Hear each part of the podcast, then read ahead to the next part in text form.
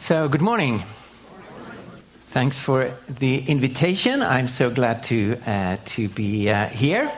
It's a great joy for me to uh, share the, uh, the fellowship with you this morning and be able to share from God's Word. Uh, as you heard, I, I know Jay from uh, European Leadership Forum, one of the most strategic, I, I would say, the most strategic work going on in Europe with the mission of evangelizing uh, Europe and renewing the church by uh, uh, uniting, equipping, and resourcing evangelical leaders. And it's been a great joy for us to have uh, Jay uh, over in, in, Europe and serving us uh, so well. and it's a joy for me to be here with you today. We are going to study one of the Psalms, Psalm 73. And if you have read and prayed through the Psalms, you know that many of the Psalms uh, comes to us without a context. They are songs of worship, but we don't know if there was a specific occasion for that worship. And many of the Psalms are prayers of lament, but without really explaining what was the, the background for that lament. We, can, we, give, we, we are given some hints, but we, don't, we are not given the full picture. But then, with, with a few of the Psalms, we are giving a real context. And this is one of the Psalms, Psalms uh, 73, a psalm that deals with the problem of evil. And the psalmist, uh, whose name was uh, Asaph, he is describing or giving us a, a short biography of his life, or maybe not his full life, but a biography describing the most dramatic time in his life, a time of deep, deep struggle. And in the psalm, he led us in uh, to that struggle, and we follow him uh, into the struggle, and then further on, what, what happened when he was wrestling with God. So, before we go into the psalm, let's pray. Lord, again, I want to thank you for your word that you are not a silent God, but you have spoken to us and reached out to us. Um, and this morning I pray, uh, I thank you and praise you for the word of Asaph that comes to us. And I pray that you will help us to listen to your voice in the words of Asaph. Open your words for us and open up us, our lives, our, our minds and hearts, and our will for your word. In the name of Jesus, I pray. Amen.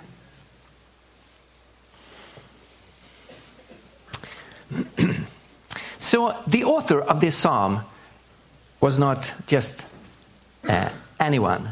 He was a very prominent person in his time. He was a close friend to King David.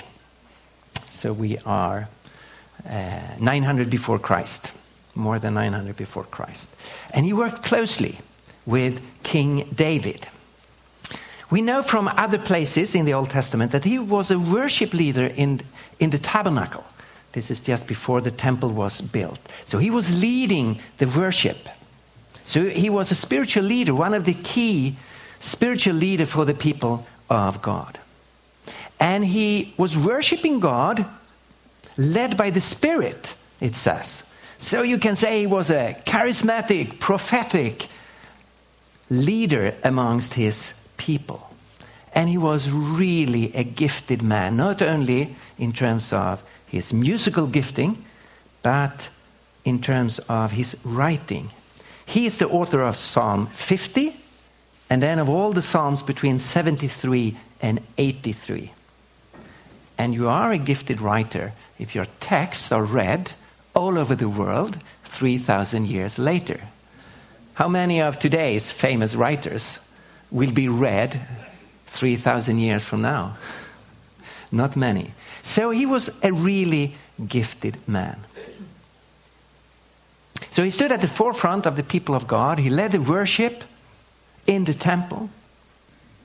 But during a period of his life, he was brought into a deep spiritual darkness. And in this song we are going to study, he is revealing that period of, uh, of his life for us. So turn to Psalm 73 and we will read it in its different parts. Surely God is good to Israel, to those who are pure in heart. But as for me, my feet had almost slipped. I had nearly lost my foothold, for I envied the arrogant when I saw the prosperity of the wicked. They have no struggles. Their bodies are healthy and strong. They are free from the burdens common to man. They are not plagued by human ills. Therefore, pride is their necklace. They clothe themselves with violence. From the callous hearts comes iniquity. The evil conceits of the minds know no limits. They scoff and speak with malice. In their arrogance, they threaten oppression. Their mouths lay claim to heaven, and their tongues take possession of the earth. This is what the wicked are like always carefree. They increase in wealth. Therefore, their people turn to them and drink up waters in abundance. They say, How can God know? Does the Most High have knowledge? That's the first part of the psalm.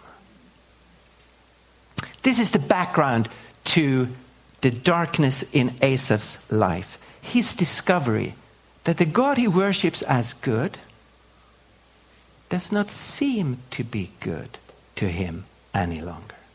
So he starts the psalm with the assumption of all the believers in, in Israel God is good to Israel. And that is what they were singing in their worship. Praise the Lord. Why? Because he is good. That's the focus of the worship. And I, Asaph have sing those words so many times and led the people in praising God this way. But now Asaph has started to look around with really honest eyes. So, what's reality?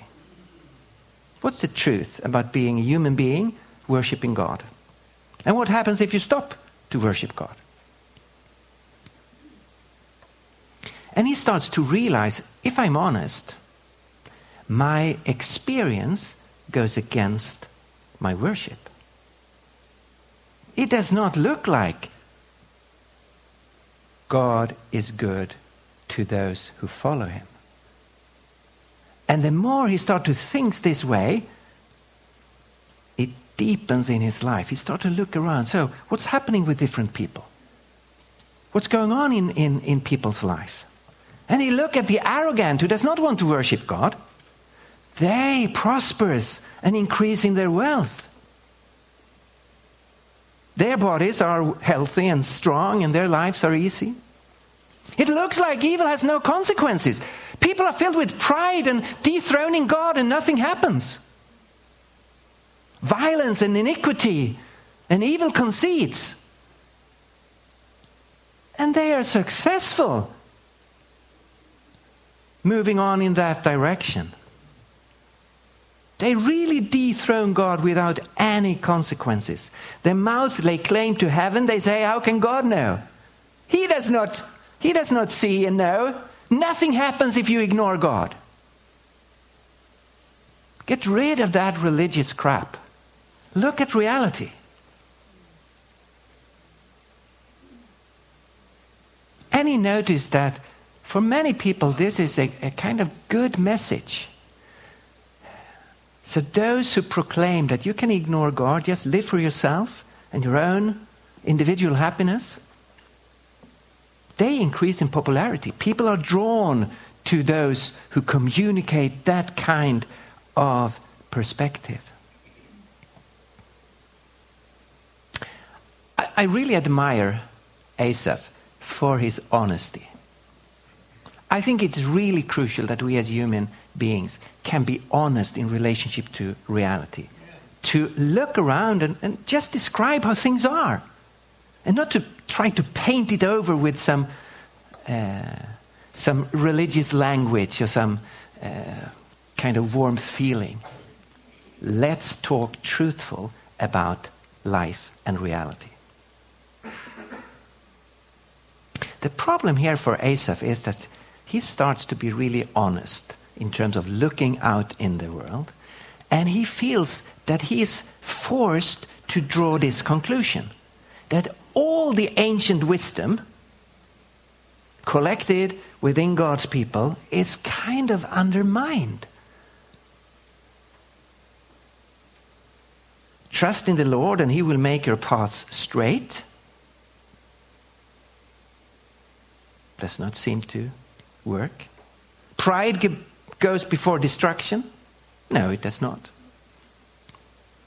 If a man digs a pit, he will fall into it. No. He can give us a lot of examples where this is not true. It looks like we do not reap what we sow. And this is the problem for Asaph. He cannot ignore this reality any longer. And it, it becomes so troublesome for him in his heart. What is going on here? How am I going to understand the God I'm worshiping and the reality I'm seeing around me? Of course, he has seen some examples of people doing evil and being punished or it's going bad for them. And of course, you have seen some examples of people worshiping God, uh, people worshiping God and being blessed. Sure. But there is no coherent picture because there are so many counterexamples of people being faithful to God and their lives are filled with pain, and people dethroning God and it looks like they are blessed. So this is the struggle for Asaph. Okay, let's read on to see how uh, what did, did what this did to him. Surely in vain have I kept my heart pure. In vain have I washed my hands in innocence. All day long I've been plagued. I've been punished every morning. If I had said, I will speak thus, I would have betrayed your children. When I tried to understand all this, it was oppressive to me. Here, Asaph has opened the door a little bit to his struggle. He seems to have experienced a kind of downward spiral. The starting point of his realizing this problem seems to be some personal pain, some personal struggle. All day long, I, I have been plagued. I have been punished every morning. He does not say what kind of plague or pain it is. Was it sickness? Was it people that uh, were hostile to him? We, we don't know. But something was a constant pain in his life. Every morning he was reminded. Now, it's, it's interesting, uh, I think, that we have a tendency to not look honestly at reality as long as our own life goes well, then we have no problem with the problem of evil. but then when we are hit, then suddenly the problem becomes real. that is how self absorbed we are. You know, you don't need to be suffering yourself actually to realize what a big problem this is that righteous people are suffering, even if you are not, in a world where they are worshipping God. Anyhow, it was his own suffering that, uh, that awoke him to, to, this whole, to this whole problem. And something was with him every new morning. And this pain nearly caused him to give up his faith. His faith. My feet had almost slipped. I had nearly lost my foothold.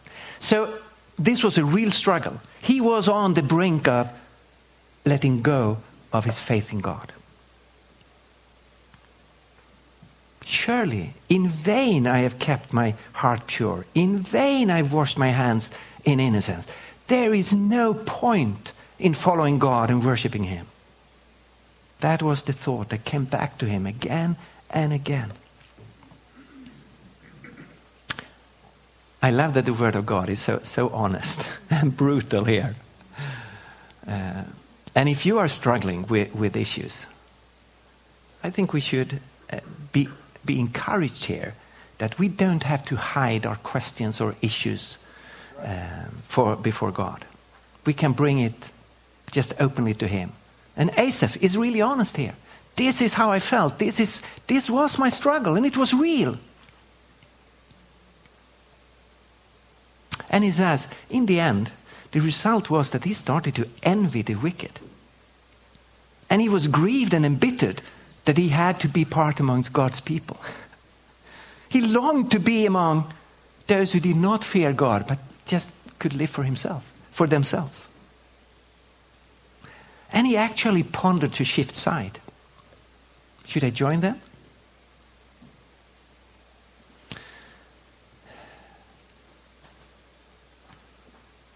He tried to see this, to see through this problem, but he couldn't. Couldn't find an answer to it. He struggled with it, but he couldn't uh, find a solution. I think when, I, when, when we read this first part of the Psalms, Asaph is a very modern man. I would describe him actually as a humanist as a very contemporary human being because all the way so far in the psalm, he has have had himself as the ultimate reference point. And you, if you try to understand your life only out from yourself, you will not find any solutions. So the problem here is that the suffering in Asaph's life had turned him basically into a humanist, viewing life out from his own individual life only. And here we are, 2023, that is the biggest problem, I would say, uh, in our cultures today. We are humanists. We are trying to solve life's dilemmas and issues out from a humanistic perspective, with ourselves as the starting point. And then will, we will have no solution. Let's read on. All this was the situation for Asaph until, and here comes the turning point. He does not leave us in the darkness and confusion. There was a turning point in Asaph's life. Till I entered the sanctuary of God. Then I understood their final destiny. Surely you placed them on a slippery ground. You cast them down to ruin. How suddenly are they destroyed, completely swept away, away by terrors. As a dream when one awakes, so when you arise, O Lord, you will despise them as fantasies. When my heart was grieved and my spirit embittered, I was senseless and ignorant. I was a brute beast before you. Yet I'm always with you. You hold me by my right hand. You guide me with your counsel, and afterward you will take me into glory. Whom have I in heaven but you? And earth has nothing I desire besides you. My flesh and my heart may fail, but God is the strength of my heart and my portion forever. Those who are far from you will perish. You destroy all who are unfaithful to you. But as for me, it is good to be near God. I have made a sovereign, God, sovereign Lord my refuge. I will tell of all your deeds. Wow. Such wonderful words. Some of the most beautiful words in, in the whole book of, of, uh, of Psalms. Asaph is describing his renewed relationship and trust with God. What was the cause of Asaph's victory? How did he come out of this darkness and bitterness and disappointment? He gives us three reasons how his problems were solved. First, he came to the sanctuary, to the tabernacle. Now, we don't know, was this a, uh, uh, one of the services with a lot of, of people? Or did he come early in the morning to search God's face himself privately. My guess is uh, that that was, was uh, what happened. He came to the tabernacle to search God and to put out his heart before God. And at that, that time, God revealed God's perspective on the situation for him he suddenly could see things not as a human is, out from his individual perspective, but from God's perspective. And the key solution to his problems was the future justice. A future justice. Not justice now, but future justice. Let me divert a, a, little bit here, just so we understand this. Basically, for us as human beings, uh, we have come up with three different answers to the problem of justice. The world now uh, is, of course, unjust. That was Asaph's problem. People are evil and they come away with it. People are deceitful and nothing happens. So the world is deeply unjust. So, what can we say about that?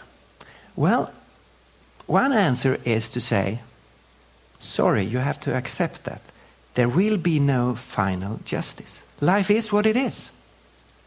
And you have to just face this unjust world. The atheists, the secular people around me, they are forced to, to draw that conclusion. Of course, there's injustice in the world, but there is no God to put it right or finally judge the world. So, so many of the evil people will come away with their evil. They will live their lives and then they will die and then nothing. So basically, there is no justice. Those who are oppressed will not uh, see justice, and the oppressors will not be judged. That's a very uh, that's a very dark and unhappy view of the world. There is no justice. A second perspective is to say, no, hold on. Actually, life is just as it is now. That is the perspective of the Eastern religions who believe in karma. They say reality and human life on planet Earth is automatically adjusted all the time, so everyone receives exactly what they deserve because of their previous existence. So if you're suffering now, that's the right thing. You should suffer because you lived such a horrible life before this existence. And if you are healthy and rich and that's your right reward. Reward because you were such a good person previously. So life is not unjust. It is exactly right at every moment. That's the law of karma. In my view, the most horrible uh, doctrine um, we as humans have come up with ever, accusing people who suffer that it is their own fault because they are evil people in a previous life. That's absolutely horrible. I remember a, I remember a time when I was, I was standing on the um, train station in Stockholm. I was going down to uh, my, my, hometown in Lund to, uh, uh to give a, a presentation at, uh, for students there. And the train was delayed. And it was delayed. And it was delayed. And it was delayed even to the, to the point of Swedes starting to talk with each other on the platform. so it was really delayed. Okay, so a, a young woman uh, stood close uh, to me, and, and, so she asked, "So, so where, where are you going?" And uh, so I told her I'm going down to Lund to um, uh, to give a, a, lecture for students. Oh, what, what's about? Oh, it's about. Um, I will talk about Christianity, the uniqueness of Christ, and world religions. Oh, really interesting. I'm. Uh, so, so she started to tell me that she was uh, a very religious person very spiritual person. She was part of, she met in a, um, a cell group, home group, with uh, Ralph Lundsten, which is a famous New Age composer. He, he composes music, this uh, wavy kind of floating music. Uh, so uh, she was um, part of his uh, fellowship group with, with him, exploring New Age theme, Eastern religions. So I asked her, what, what's so attractive with, uh, uh, with the Eastern religions? And she instantly said, the idea of karma. because it solves the problem of evil. And in one sense, she's right. It is a solution to the problem of evil by accusing those who suffer. And then I asked her, in my family, we, we have a good friend. Uh, and when he was four years old, there was an accident. So uh, he was hit by a, a, a tool in the neck, and he has been in a wheelchair since then.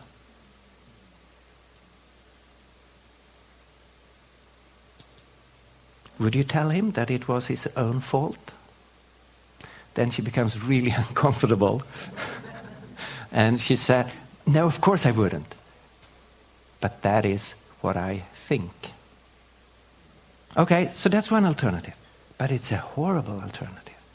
The alternative Asaph is giving us is there is a future justice. When I saw their final destiny, I realized there is justice in the world. Because the, in the end, it will be shown all the blessings of, of belonging to God and the destruction of having dethroned God. And the third was that he was drawn into the presence of God. He experienced God's closeness and God's love for him. And that experience with God in the temple gave Asaph an absolutely new focus. And now, this is not a humanist speaking. This is a person who have experienced God. I'm always, always with you. You hold me. You guide me you will take me into glory, regardless of the pain I have right now. So, so that has started to diminish. It's, it's not nothing, but that's his own pain is not the focus of his life.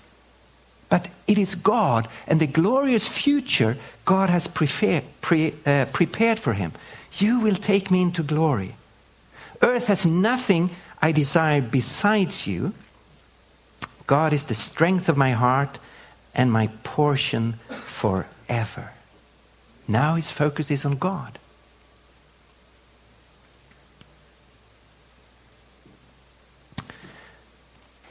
This is a wonderful transition from being a humanist to becoming a person centered on God. But as for me, it is good to be near God, regardless of how God deal with a specific pain in my life right now, it's good to be near God. I have made the sovereign Lord my refuge. I will tell of all of your deeds. What a difference. It must have been so painful in the first period of his life when he was leading the worship in Israel, helping other people to praise God, and then in his, his heart, he's filled with doubts. I'm not sure God is good. I don't, I don't know if I believe in God any longer. So he must be for some time a kind of hypocrite, leading the people in worship, but he himself couldn't really in his heart join the worship songs. But now, God has got a grip on him, him again, and he, he wants to praise God, and he would, wants to tell other people about the goodness of God. I will tell of all of your deeds. Now, what about Asaph's questions? Let us be clear here. God did not give him a specific answer to his specific suffering. That was left untouched. So Asaph had to go on, I think, with, with pain in his life. So that was not addressed. But he was given two other answers to his problem. First, an answer relating to the future, God's judgment, when, when all the evil will be punished and the world will be, be set straight again and everything will be restored so it's in accordance with who God is. Everything that, that have come through the fall will be removed. So, an answer that looks to the future, God's judgment. And secondly, he was given a personal answer that relates to the present, and that is God's promise to be with him now. God's presence in his life in the midst of struggle and problems.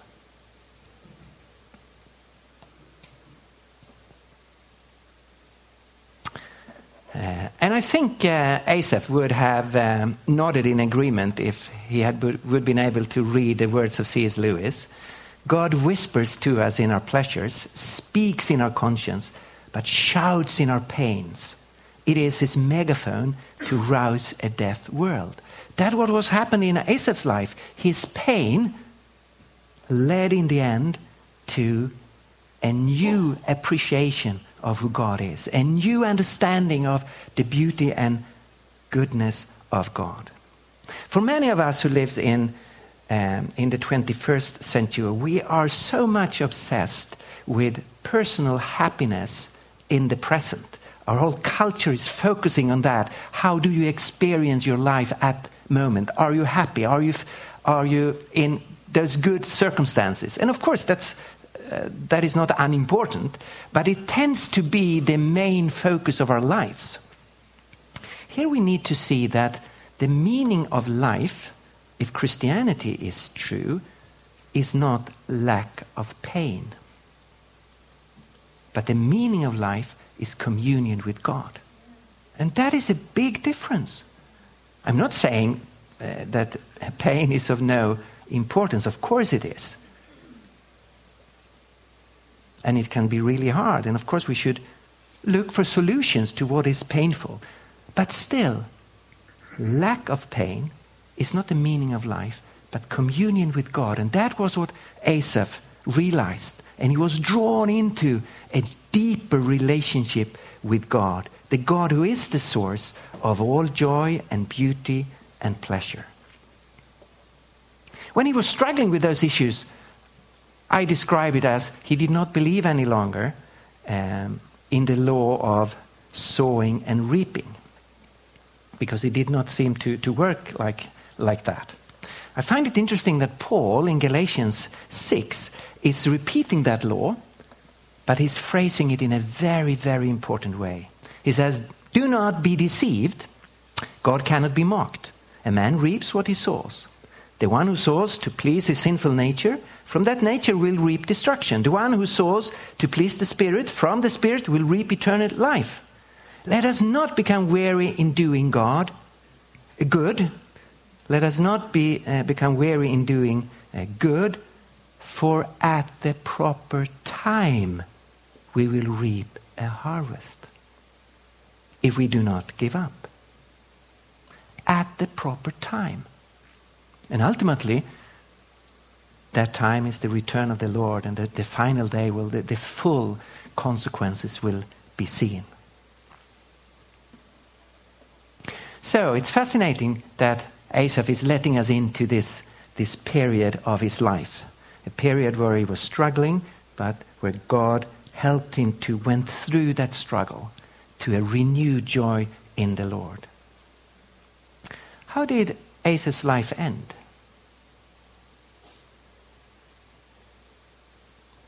Was he keeping, holding on to this new confidence in God? I think we have biblical grounds to say yes. Because the last mention we have of Asaph, when he was an old man, and when the temple was actually built, there is a last mention of Asaph. In 2nd Chronicles chapter 5, verse 13. And then is described all, uh, all the musicians and all the people singing in the temple. And then it is said that Asaph was leading the singers. And what were they singing? He is good. His love endures forever. That's the last song we hear from the lips of Asaph. So let us ask the question for ourselves what kind of songs are coming from our lips today? And we need to, to think also further on in our own personal history what will be the last song coming from our lips? Will it be the song of Asaph? The Lord is good, His love endures forever. Let us pray. Lord, we thank you for the work you did in the life of Asaph, helping him to realize how good and beautiful and wonderful you are, and, and how you one day will deal with all the injustices and all the pain and all the horror of this uh, present world. Lord, you see the struggle we have in our lives with doubt, with pain, with envy sometimes of the world around us. Lord, I, I pray that you will draw us into your presence like you drew, drew Asaph into your presence and help us to see the wonder and beauty and goodness of you. Lord, we want to be people from whose lips are coming a song about your goodness, your love who endures forever. Pray that in the name of Jesus. Amen.